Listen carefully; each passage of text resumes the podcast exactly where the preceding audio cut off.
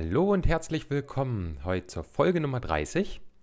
Es geht um die Wahrnehmung, Teil 2 von 2. Wir haben gestern, ja, wir, also mit Laura zusammen, die, den ersten Teil dieser Folge aufgenommen. Ähm, das ist im Modul Wahrnehmung, Beobachtung, Dokumentation. Das ist das erste Teilmodul Wahrnehmung.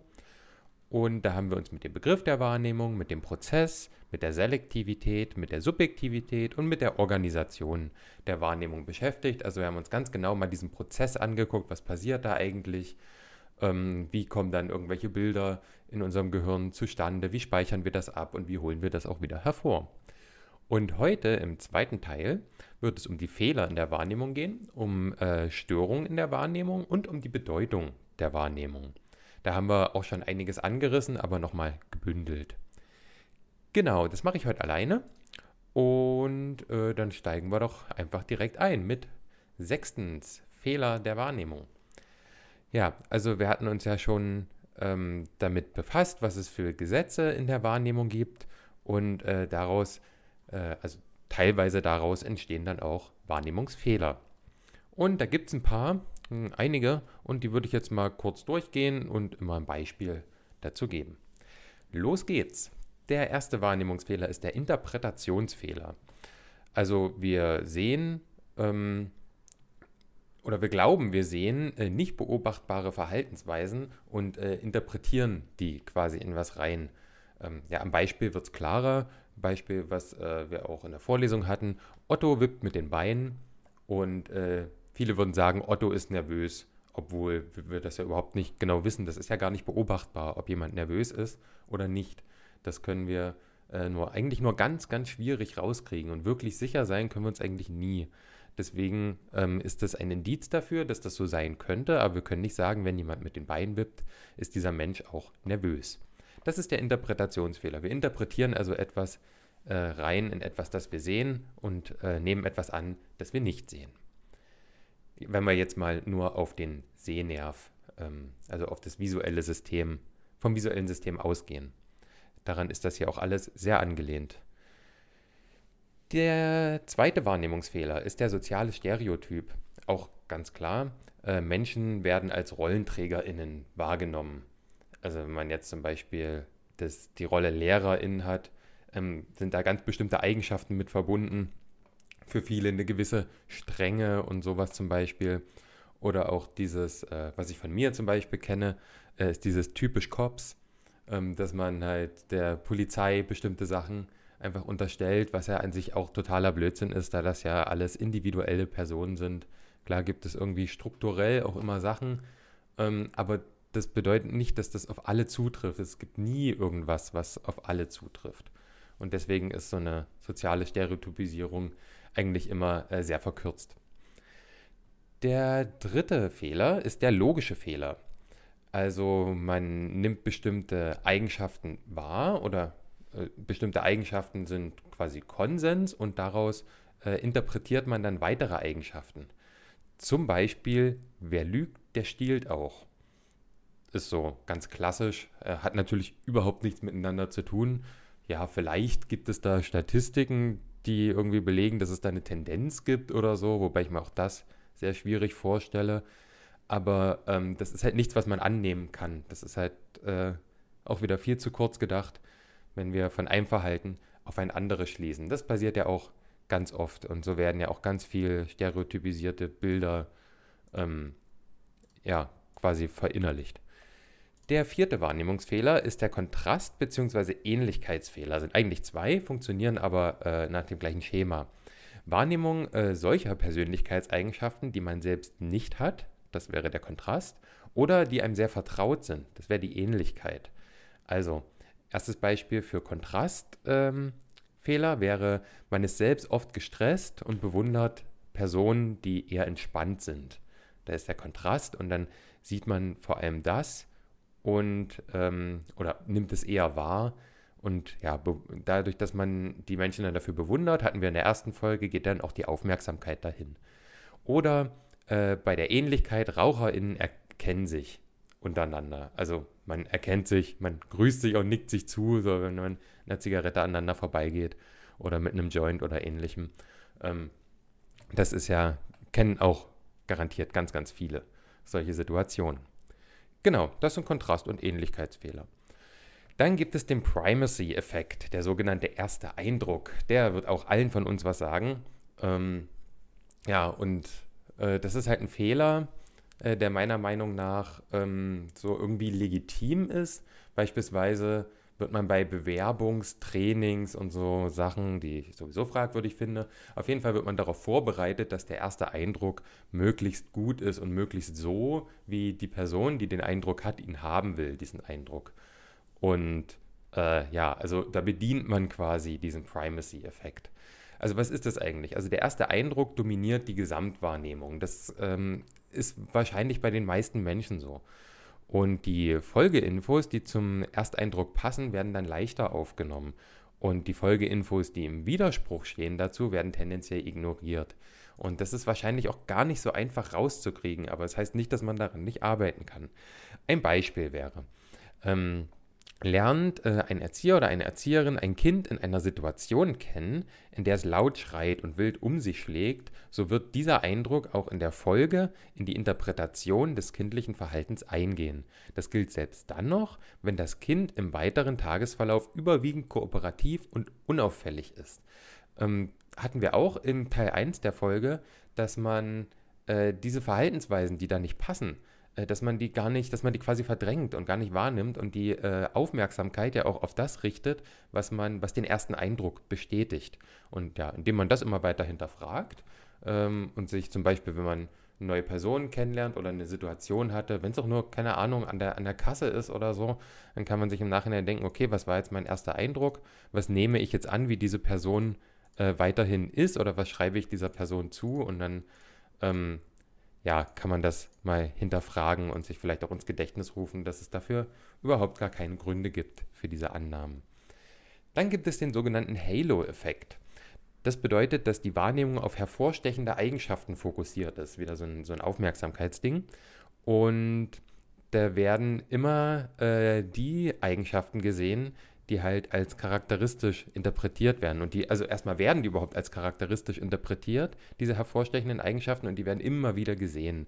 Und äh, die unvereinbar sind, werden wieder übersehen. Das ist wieder ein bisschen ähnlich eigentlich zu, zu dem äh, Ersteindruck, aber ähm, hier ist es noch wirklich diese hervorstechenden Eigenschaften. Zum Beispiel äh, ist eine Lehrkraft einmal sehr ungerecht oder als ungerecht bekannt, so werden den SchülerInnen die ungerechten Verhaltensweisen dieser Lehrkraft sofort ins Auge stechen, während sie die gerechten kaum sehen werden. Das, ja, denke ich mal, kennen auch viele aus ihrer Schulzeit. So ist es eher gemeint. Da geht es äh, schon auch so ein bisschen in Richtung Ersteindruck, aber auch man kennt das bestimmt so, diese Gespräche auf dem Schulhof, ja, der und der Lehrer, der ist so und so und wenn ihr den dann habt, so passt bloß auf oder ja, der ist super coole Lehrerin, da könnt ihr machen, was ihr wollt und sowas. Und dann ähm, nimmt man das dann natürlich auch verstärkt wahr. Dann gibt es den milde Fehler bzw. den strenge Fehler. Die funktionieren auch wieder nach der gleichen Mechanik. Ähm, das heißt, also ich gehe erstmal vom milde Fehler aus die erwünschten Verhaltensweisen, äh, die haben mehr Gewicht, werden eher gesehen. Und durch Sympathie äh, mit dem Menschen, der beobachtet wird oder wahrgenommen wird, wird es noch verstärkt. Und das Gegenteil davon wäre dann halt der strenge Fehler. Ist, glaube ich, auch ganz einfach. Und ein Beispiel für den milde Fehler wäre, das hatten wir so auf der Folie, die Erzieherin mag die vierjährige Clara, sie ist ihr Lieblingskind. Selbst wenn Clara aggressiv und laut wird, zeigt sich die Erzieherin mild und verständnisvoll. Ähm, hier ist jetzt so ein bisschen das Problem, ich sehe das halt überhaupt nicht als Fehler. Natürlich sollte man auch einem Kind, das aggressiv äh, und laut reagiert, äh, dass man dem trotzdem natürlich mit Milde und Verständnis und Wohlwollen begegnet. Aber das sollte hier, glaube ich, nur verdeutlichen. Angenommen, äh, man hat jetzt eine Erzieherin, die nicht besonders reflektiert ist und auf sowas dann auch vielleicht sogar äh, laut und genervt reagieren würde oder auch so ein bisschen anschuldigend, wenn das so einfach ihr, ihr normales Verhalten wäre, ähm, dann, dann kann man hier schon von einem milde Fehler sprechen, wenn das so wirklich dann eine Ausnahme ist, weil sie die Clara mag. Ähm, das Gegenteil, der strenge Fehler wäre zum Beispiel, kenne ich das von mir, ich äh, einen Nebenjob in der Betreuung im Internat für äh, Jugendliche, die eine Ausbildung irgendwo im Bau machen, so zum Beispiel wenn Maurer oder Maurerin oder auch äh, Zimmerer und Zimmerinnen, so etwas. Und äh, da gibt es in diesem Klientel, äh, also zumindest da, ich glaube auch, dass das äh, weit verbreitet ist, vor allen Dingen im Osten, einige Jugendliche mit äh, rechtsextremer Meinung und auch rechtsextreme Äußerungen bekommt man da mit. Und ich erwische mich immer wieder dabei, wie ich dann bei diesen Jugendlichen besonders negative Aspekte oder Aspekte, die ich als negativ bewerte, öfter sehe. Und das ist dann ein sogenannter strenge Fehler. Ich bekomme halt eine, äh, etwas, was ich negativ bewerte, mit. Das ist so ganz, ganz stark irgendwie. Ich habe da so ein, ähm, naja, so ein, so ein bisschen eine Antipathie, heißt das so? Ja, bestimmt. Das Gegenteil von Sympathie. Ähm, so ge gegen diese Menschen. Natürlich muss ich das immer hinterfragen. Das gehört zu, zum Professionellsein dazu, dass man das hinterfragt und auch größtenteils ablegt. Ähm, aber es ist natürlich sehr schwierig. Außerdem bin ich ja erst im zweiten Semester. Da habe ich noch ein bisschen was vor mir. Aber ja, das äh, merke ich immer öfter, dass ich da so einen strenge Fehler dann auch habe. Aber dadurch, dass ich das immer öfter merke, ähm, wird es auch schon besser. Also ich kann das immer mehr äh, die Person vom Verhalten oder auch von der politischen Gesinnung trennen. Gut, dann gibt es den Pygmalion-Effekt. Ähm, das bedeutet, dass an eine Person bestimmte Erwartungen gestellt werden und diese Person versucht dann diesen Erwartungen gerecht zu werden. Also Beispiel, äh, der Erzieher, die Erzieherin bekommt äh, den kleinen Bruder eines Jungen in die Gruppe, den er oder sie als forderndes Kind in Erinnerung hat. Also so dieser, ne, dieser schlimme große Bruder sozusagen. Äh, das kann ja was werden, sagt er bzw. sie sich. Das ist dann schon so eine Erwartung und äh, diese Erwartung, die wir da haben, die äh, wird dann auch natürlich immer erfüllt, indem wir das dann sehen, verstärkt, indem wir noch gar keine Informationen über das Kind selber haben, aber durch diese Verbindung mit dem großen Bruder da schon ganz viel Erwartungen haben. Das ist der Pygmalion-Effekt. Und dann gibt es noch den Projektionsfehler. Also Pers der Person werden Eigenschaften zugeschrieben, die von einem anderen Menschen oder von einem selbst bekannt sind. Also zum Beispiel der Erzieher, die Erzieherin beobachtet, ähm, wie ein Kind etwas abseits der Gruppe sitzt und sich alleine beschäftigt.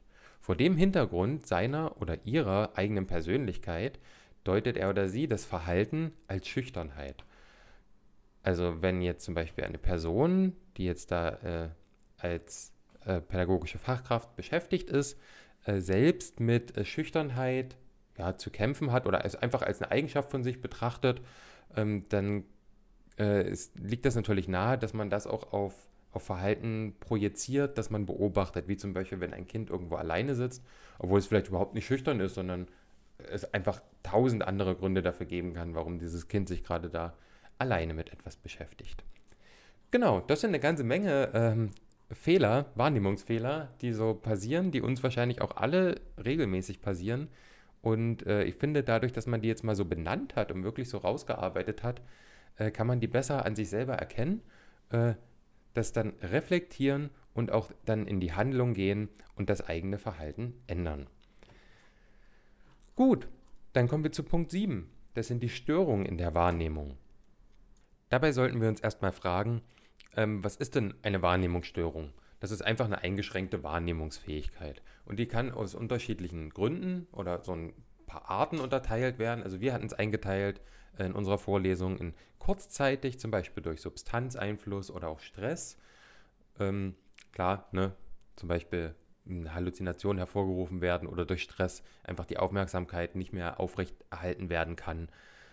Und ähm, dann gibt es noch ein Leben lang, zum Beispiel Blindheit oder Taubheit seit der Geburt äh, was mir da ein bisschen gefehlt hat, ist halt diese ähm, Wahrnehmungsunfähigkeit äh, oder die eingeschränkte Wahrnehmungsfähigkeit ab einem bestimmten Zeitpunkt, zum Beispiel einem Unfall. Also man kann ja auch äh, Blindheit oder Taubheit oder von Blindheit und Taubheit erst im späteren Verlauf des Lebens betroffen sein und das dann bis ans Ende des Lebens.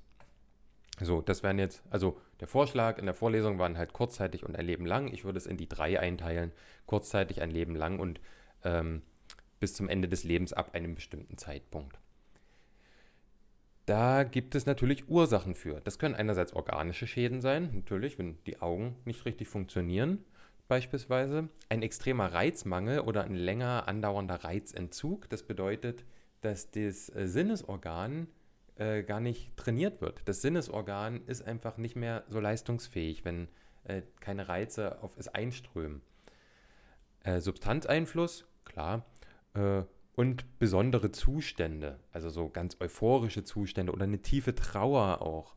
Das ähm, kennen bestimmt auch einige, die mal in so einer krassen äh, Lebenssituation waren, in so einer Krise und mit tiefer Trauer zu kämpfen hatten, äh, dass sich da auch die Wahrnehmung ganz, ganz gravierend verändert. So, dann gibt es natürlich nicht nur Ursachen, sondern auch Symptome.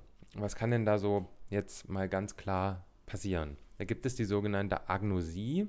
Das äh, heißt auch Seelenblindheit. Und das ist die Unfähigkeit eines Menschen, bereits bekannte Objekte und Personen zu erkennen, obwohl die Sinnesorgane funktionieren. Also wenn wir uns an Zimbardo erinnern, was wir in der ersten Folge hatten, ähm, ist ja die nach der perzeptuellen Organisation, wenn wir das so irgendwie so ein bisschen logisch zusammenfügen, kommt ja das Identifizieren und das Wiedererkennen. Und dazu sind manche Menschen tatsächlich nicht fähig. Das ja, kann man sich vielleicht gar nicht wirklich vorstellen, wenn man davon nicht betroffen ist. Also ich glaube, ich kann das nicht. Ähm, kann mich vielleicht so ein bisschen annähern daran, wie das so sein könnte, aber ich glaube, das müsste man erlebt haben, um es komplett zu verstehen. Es gibt Halluzinationen, hatte ich vorhin schon mal erwähnt. Also ein Reiz wird wahrgenommen, obwohl dieser in der Realität nicht existiert. Ganz klar. Dann gibt es Wahnvorstellungen, das sind, äh, sind krankhafte Verkennungen der Wirklichkeit. Also beim intakten Wahrnehmungsvermögen, also alles funktioniert, die Sinne und so, äh, verfälscht das Bewusstsein die Wahrnehmung, sodass die Realität, so wie sie ist, verkannt wird. Das, ähm, da geht es dann halt wirklich nicht von den, von den Sinnesorganen aus, sondern auch von den mentalen Prozessen. Wenn wir uns da auch wieder an Zimbardo erinnern, sind die mentalen Prozesse hier eher das Problem. Und äh, da will ich erinnern an unsere Soziogramm-Folge. Da haben wir uns mit dem Narzissmus beschäftigt und äh, Soziogramme anhand auch von narzisstischen Persönlichkeitsstörungen ähm, analysiert. Und ja, da äh, wurde das ganz klar. Da wurde ja auch in dem Soziogramm selber eine Linie gezogen, um die reale von der imaginären Welt zu trennen, da diese Person ja auch in einer imaginären Welt lebt, die es so gar nicht gibt. Ähm, und äh, da kann man das ganz gut sehen, wie so eine krankhafte äh, Verkennung der Wirklichkeit äh, auch sein kann. Und äh, ja, es gibt sicherlich auch Sachen, die sind einfach so schlimm für einen selbst, dass da auch wirklich äh, im Bewusstsein selber da so bestimmte Mechaniken ablaufen, dass das nicht so wahrgenommen wird, wie wir das wahrgenommen hätten, wenn wir das nicht als so schlimm äh, empfinden würden. Und da äh, ist mir tatsächlich ein ziemlich cooles Zitat äh, von einem Musiker eingefallen äh, und habe das nochmal rausgesucht. Das ist ähm, von Audio 88. Ich habe jetzt den Song nicht aufgeschrieben, aber er hat es sehr treffend äh, formuliert in einem Song, wo er gesagt hat, manchmal ist ein bisschen Wahrheit schon zu wenig Lüge, um ertragbar zu sein. Und das ähm, klingt erstmal total krass und übertrieben, aber ich glaube, äh, dass es das gibt. Ich glaube, dass es das wirklich genauso gibt das einfach, sonst, sonst würde es Verdrängung nicht geben, äh, wenn das nicht stimmen würde. Oder so krasse Verdrängung zumindest, wo wirklich ganze Realitäten verdrängt werden, weil einfach äh, so viel in einem selber, zum Beispiel vom Selbstbild oder vom Weltbild zusammenstürzen würde, wenn man das als Realität anerkennen würde. Ja. Genau. Äh, wo waren wir? Bei den Wahnvorstellungen. Jetzt äh, gibt es noch Teilleistungsschwächen, also zum Beispiel eine Sprachentwicklungsstörung. Ähm, dazu wird übrigens Laura äh, eine Folge vorbereiten, da freue ich mich schon sehr drauf, da können wir uns alle drauf freuen. Dann gibt es die Legasthenie, das viele von uns kennen, die Leserechtschreibschwäche und die Dyskalkulie, die sogenannte Rechenschwäche. Ja, braucht man glaube ich nicht viel mehr zu sagen. Und dann gibt es natürlich noch auffälliges Sozialverhalten, wie zum Beispiel so eine Isolation. Äh, da erinnere ich auch nochmal an den Narzissmus dabei. Gut, und dann sind wir schon bei Punkt 8, nämlich die Bedeutung der Wahrnehmung. Ähm, ja, was, was machen wir jetzt damit halt, wenn wir das alles wissen? Wir hatten jetzt schon immer mal so ein bisschen drüber geredet, dass man das reflektieren kann, dass man sein Handeln auch ändert. Ähm, und jetzt gehen wir aber nochmal darauf, wie konkret man das machen kann. Also der erste Punkt ist natürlich eine offene, positive Haltung. Je offener wir sind, umso mehr nehmen wir wahr. Es bedeutet, dass wir vorurteilsfrei wahrnehmen. Dafür müssen wir natürlich erstmal Vorurteile abbauen. Dazu müssen wir sie erstmal hinterfragen und wissen äh, oder äh, uns eingestehen, dass wir selbstverständlich ganz viele haben. Das äh, Interagieren mit Klientinnen, ähm, denn sie wissen mehr über sich als wir über sie. Das ist so eine dialogische Begegnung. Also, äh, was ich cool fand, ich weiß gar nicht, wo wir das hatten. Ich glaube, äh, im ersten Semester bei der sozialpädagogischen Beratung äh, fiel mal der Satz, die, die Klientinnen oder die, die Klientin ist äh, Experte für ihr Problem. Klar, niemand kennt das Problem so gut wie die Person, die das Problem hat. Und das sollte geschätzt werden. Ja, und äh, ja, dritter Punkt hier, Klienten mit ihren Stärken und Schwächen wahrnehmen. Ähm, ja, denke ich auch ganz klar, muss man halt seine Aufmerksamkeit darauf richten. Auch das äh, ist wahrscheinlich nicht von heute auf morgen erledigt. Ähm, mit Achtung und Respekt agieren, ich glaube, da brauche ich nicht näher drauf eingehen. Eine äh, aufmerksame Zugewandtheit, auch das hatten wir schon zur Genüge und die Wahrnehmung als einen lebendigen Prozess erleben. Das ist wirklich nochmal so eine Sache, die man sich ins Gedächtnis rufen kann. Wir wissen ja jetzt, dass jetzt nicht einfach wahrgenommen wird, sondern dass da ganz viele Prozesse sind. Äh, einmal von der Wahrnehmung selber, wie das umgewandelt wird, was das Gehirn draus macht.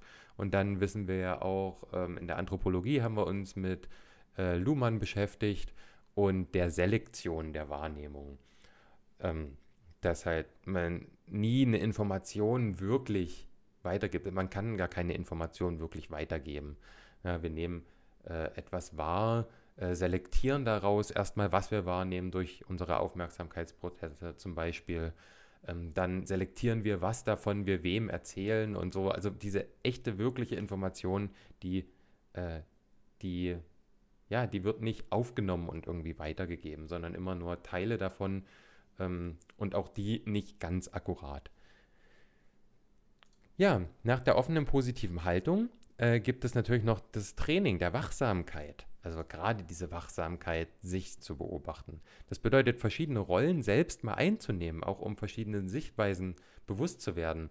Äh, hier kann ich auch schon wieder auf die Folge Soziogramme verweisen, denn da haben wir auch, na okay, was heißt verweisen? Wir haben es eigentlich nur mal ganz kurz angesprochen, das ähm, Psychodrama. Auch, ich würde es auch hier einfach mal als Stichwort so stehen lassen. Guckt euch einfach mal was an, zum Beispiel bei YouTube einfach mal eingeben. Super spannende Sache. Sinneswahrnehmung trainieren und schulen.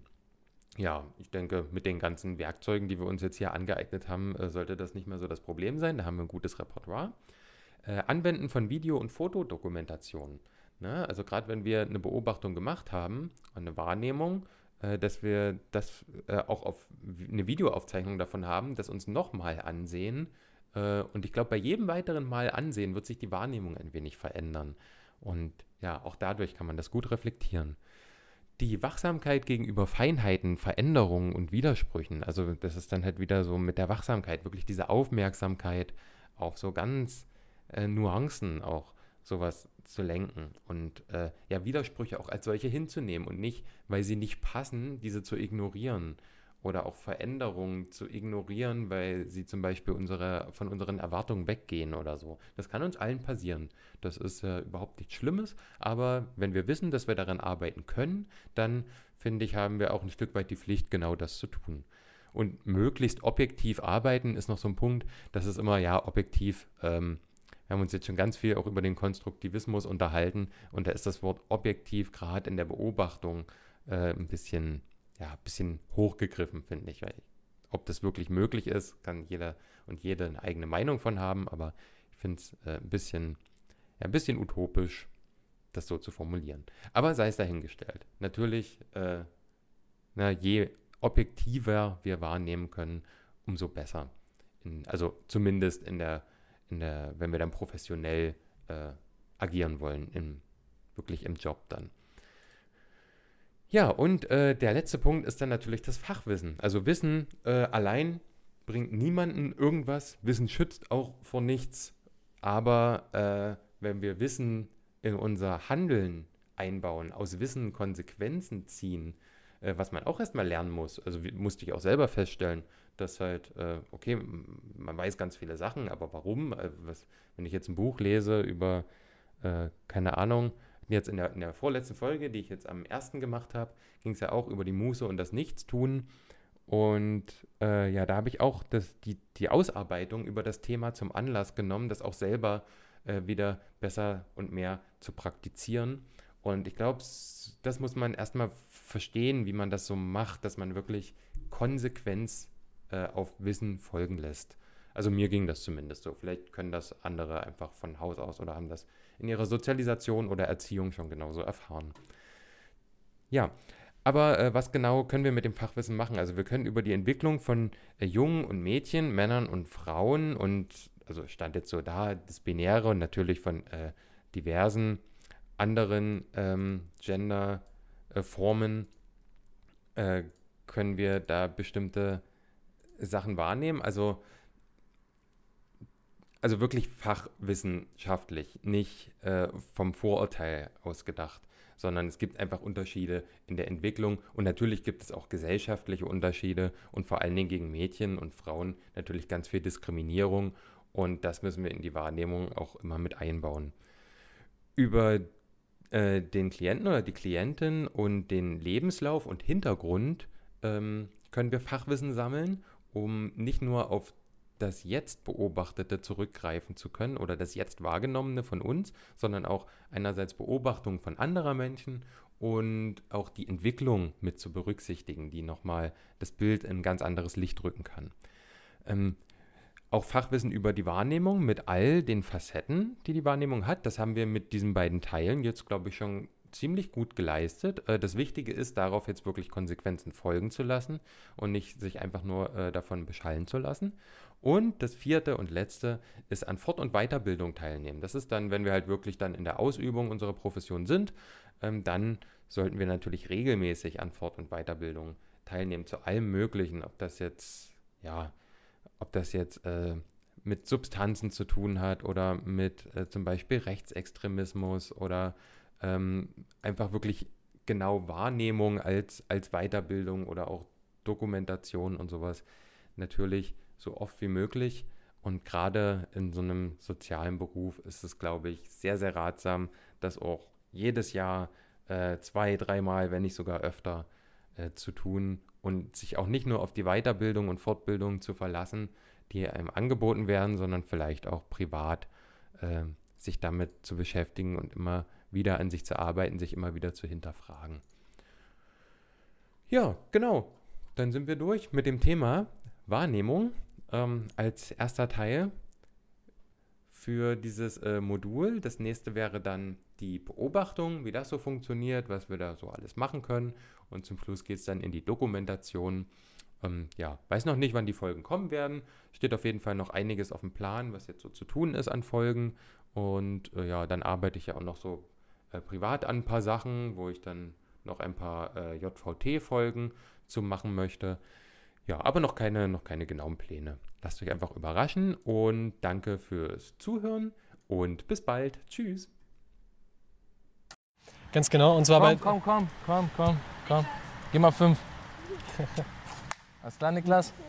Ja, Ja? Wie geht's dir? mir geht's gut. Bist du im Kindergarten schon? Ich war, letztes Mal noch mal ein Kindergarten. Hä? Ich war letztes Mal noch ein Kindergarten. Warst du letztes Mal noch? Ich war letztes Mal noch einmal im Kindergarten. Und war gut im Kindergarten? Ja. Sind da auch Ausländer? Nein, das sind Kinder. Ah, gutes Argument, das sind nur Kinder. Seht ihr, wie frei der antwortet? Gute Antwort, Niklas.